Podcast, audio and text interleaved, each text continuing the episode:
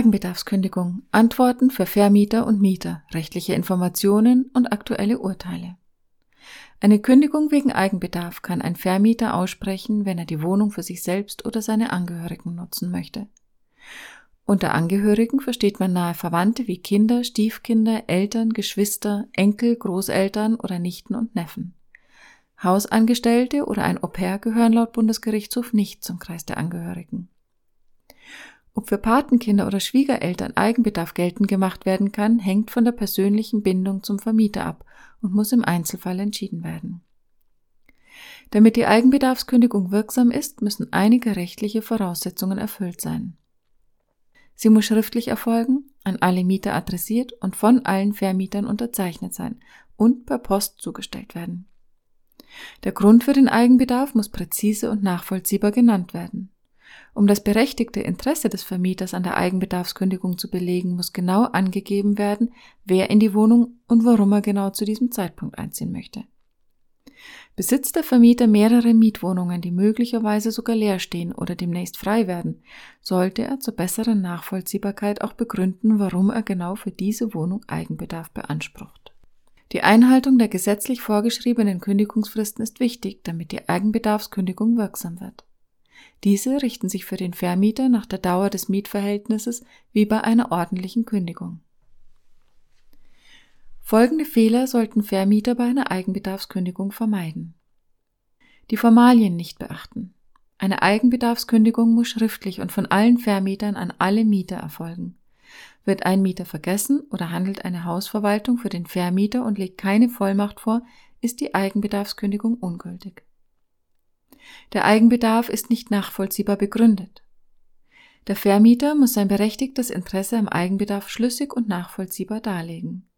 Bleibt seine Begründung nebulös und unkonkret, ist die Eigenbedarfskündigung unwirksam. Den Eigenbedarf nur vortäuschen.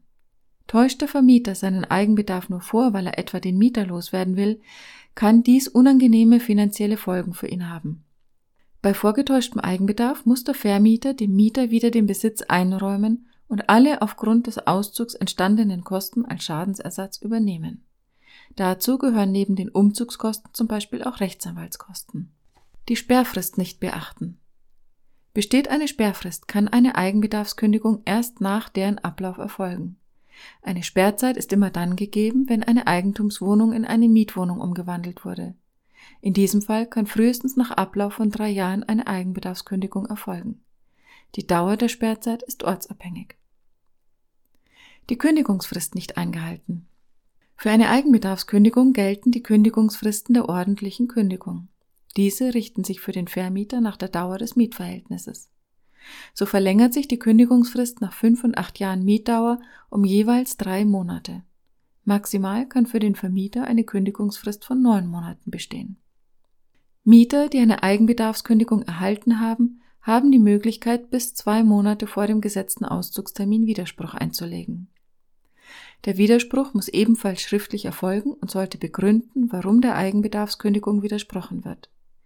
Der Widerspruch hat Aussicht auf Erfolg, wenn die Eigenbedarfskündigung nicht rechtmäßig ist. Das ist etwa der Fall, wenn der Vermieter bestimmte Formalien, wie zum Beispiel der Schriftformerfordernis, nicht eingehalten hat.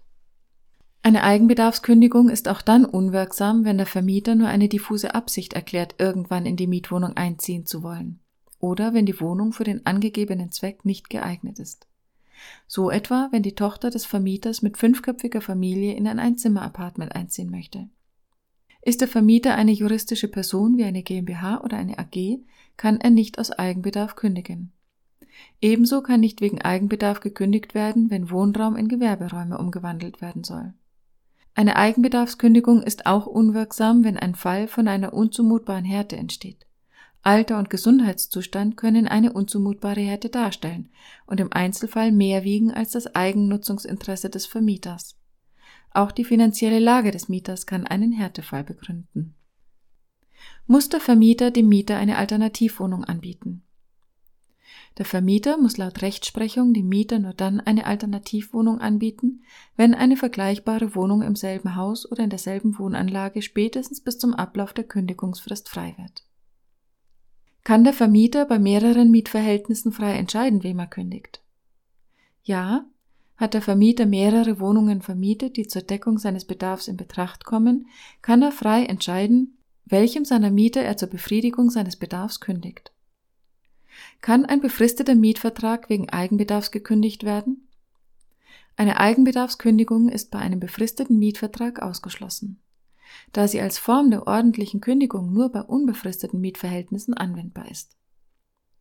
Was kann der Vermieter unternehmen, wenn der Mieter trotz wirksamer Eigenbedarfskündigung nicht auszieht? Zieht der Mieter nach dem Ablauf der Kündigungsfrist nicht aus, sollte der Vermieter zunächst dem weiteren Gebrauch der Mietsache nach 545 BGB widersprechen. Damit verhindert er eine Fortsetzung des Mietverhältnisses. Lässt sich der Auszug des Mieters nicht einvernehmlich regeln, bleibt dem Vermieter nur noch eine Räumungsklage zu erheben.